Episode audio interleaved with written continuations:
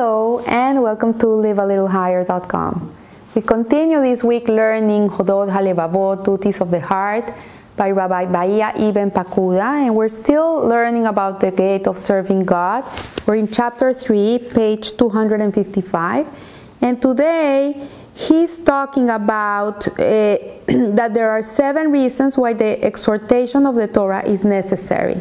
So, exhortation, I googled it out because I didn't know what that word meant.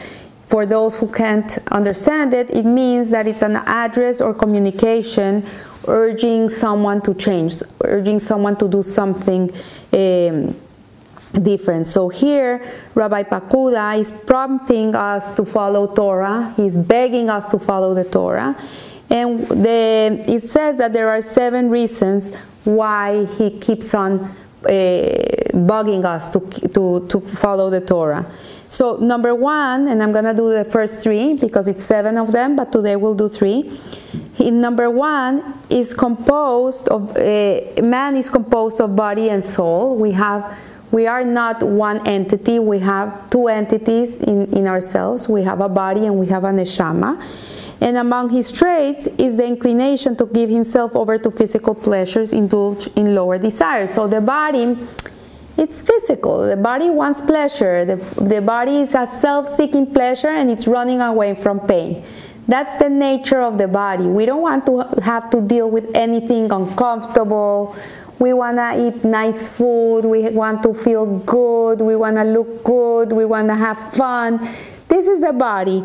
And um, and it, it, when a person lives for his desires, he his reason falters, and on the other hand, he has traits also which, because of his insecure condition in the world and the continued misfortune and sorrow that he suffers, would bring him to reject the world. So, a person that has a very hard life, that has to have to suffer a lot of things, he could come to reject the world. He could come to reject God and he could come to reject the Torah and say, I don't want to believe in God anymore. What is it, what is it for me if I believe in God, if I'm a good Jew, if I'm a good person, and look what happens to me. So, so neither agenda is com- commendable, for the later would lead to the destruction of the social order. So it's not so good to be party, party, party, party, and it also would not be good that we reject the world of God.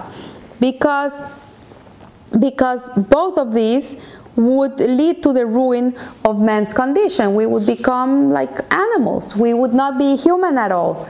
And our intellect will really will really fade in this world and in the next. So the creator may he be exalted in his compassion and great kindness to man has favored him with a means of improving his condition. So Hashem gave us a great gift. He gave us a gift of teshuvah. He gave us a gift that we can always come out from our misfortunes, that we can always come out stronger, that we can always uh, repent and do what's right. And, um, and this would secure our condition in the, in the path uh, of this world and the next world. So, the gift that God wanted to give us really Hashem created the world with kindness and the kindness he wanted to give us was that we were, would be able to attach to him that's the kindness Hashem gives us. So Hashem is perfect. Hashem is perfection. And we are not made perfect. We're not perfect people. We're not perfect beings. We are made imperfect.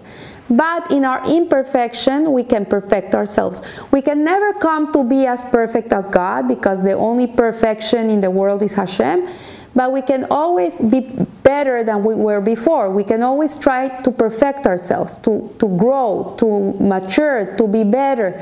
And this uh, capacity that He gives us to perfect ourselves is what uh, attaches us to Hashem, and this is what uh, what is the goodness he gives us that we that there's nothing better for a human being to feel that he can achieve that he can do that he can be better. When a person feels that he can do and he can be better, that endows him with such a, a, good feeling that nothing can compare to that. So he says here that the, that the best path is the middle path between reason and desire. And this means is, is the Torah. Well, like we have to follow Torah because Torah is the middle path. Torah is the one that gives us the, the boundaries for our desires. Like, it's okay, you like to eat, wonderful, enjoy, but do it in this context. It has to be kosher, you have to cook it in the right way, you have to eat it with the right intention, you have to say a blessing. So, in that way, the, the food doesn't become just another pleasure, it becomes something more holy. So, so he says here that, the, that this means is the Torah which is worthy of trust, upholds justice in public and in private life, keeps man away from his baser instincts in this world, and preserves for him his reward at his later end, as scripture says.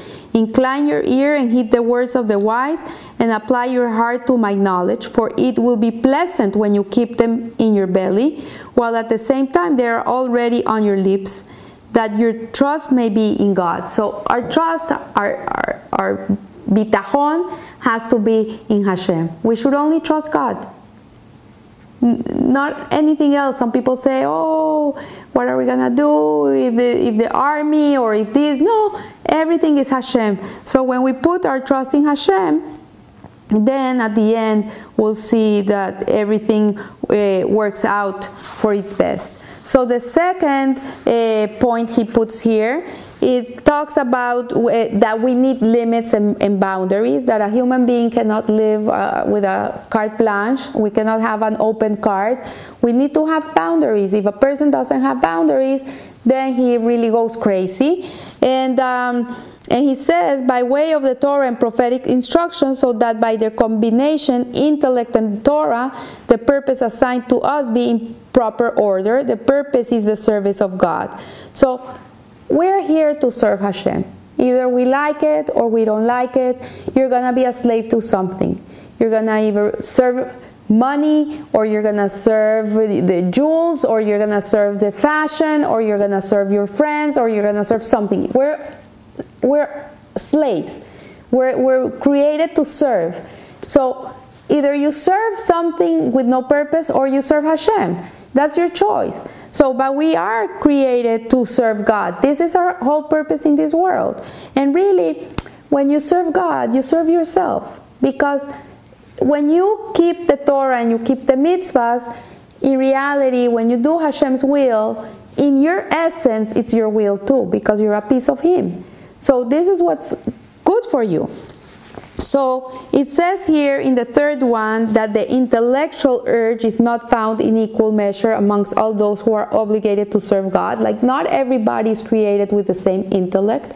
There's people who have a, a, better intelligence than others. It doesn't mean they're better than other people. Some people are geniuses, and other people are not such geniuses, but they have a better heart or they have a better anything that you're excelling, Hashem gave it to, to you as a tool to be able to serve Him, to, to create, a, to fulfill the purpose for which you were created. So a person that has a, a brilliant mind is not Hashem didn't create him to destroy the world. He created that person so he can find a cure for a disease or he can find an irrigation system for a place where there's no rain. That this is why Hashem creates all these uh, incredible minds. So it says here that a person that has a certain amount of intelligence has to serve Hashem with that intelligence. And me, that I am not so good in mathematics, well, Hashem is not expecting me to serve him in mathematics, he's expecting me to serve him in another way. So, the exhortation of the Torah, he keeps on the exhortation of the, the sermon that we should keep the Torah, however, applies equally to all who meet the condition that makes them subject to commandment. So, any person that has to keep the, the mitzvahs, is exactly the same responsibility. We're all responsible. It doesn't matter if a person is more intelligent or less intelligent, it's, it's, it's irrelevant. We all have to keep the commandments, and though they vary in their understanding of it, as we have already explained at the end of the first gate of this book, so each person serves Hashem according to his, to his intellect, according to his understanding of the Torah. So there are times when a person understands more, and there's time when that same person understands less. And the intellectual inspiration in a person varies with the changes in his level of understanding. The exhortation of the Torah, however, does not change in its essence. So our obligation to keep the Torah doesn't change. It's always the same. It doesn't mean because we live in 2018 and uh, there's cars and there's electricity and and um, and there's other things going around. It doesn't mean that on Shabbat we are exempt of uh, walking to shul and we can ride a car because 2,000 years ago there was no car. No, it's the same Shabbat. We don't drive cars, we don't go on a car, there's no excuse. It's the same alaha for everybody, it doesn't change. It's the same one. So, what varies is the practice which results from this exhortation. So, what varies is the the kavanah, the intention that people put into their service. And the, but the, the, the, the service by itself is the same service for everybody. So I leave you here. I wish you a blessed week and remember live a little higher. Thank you.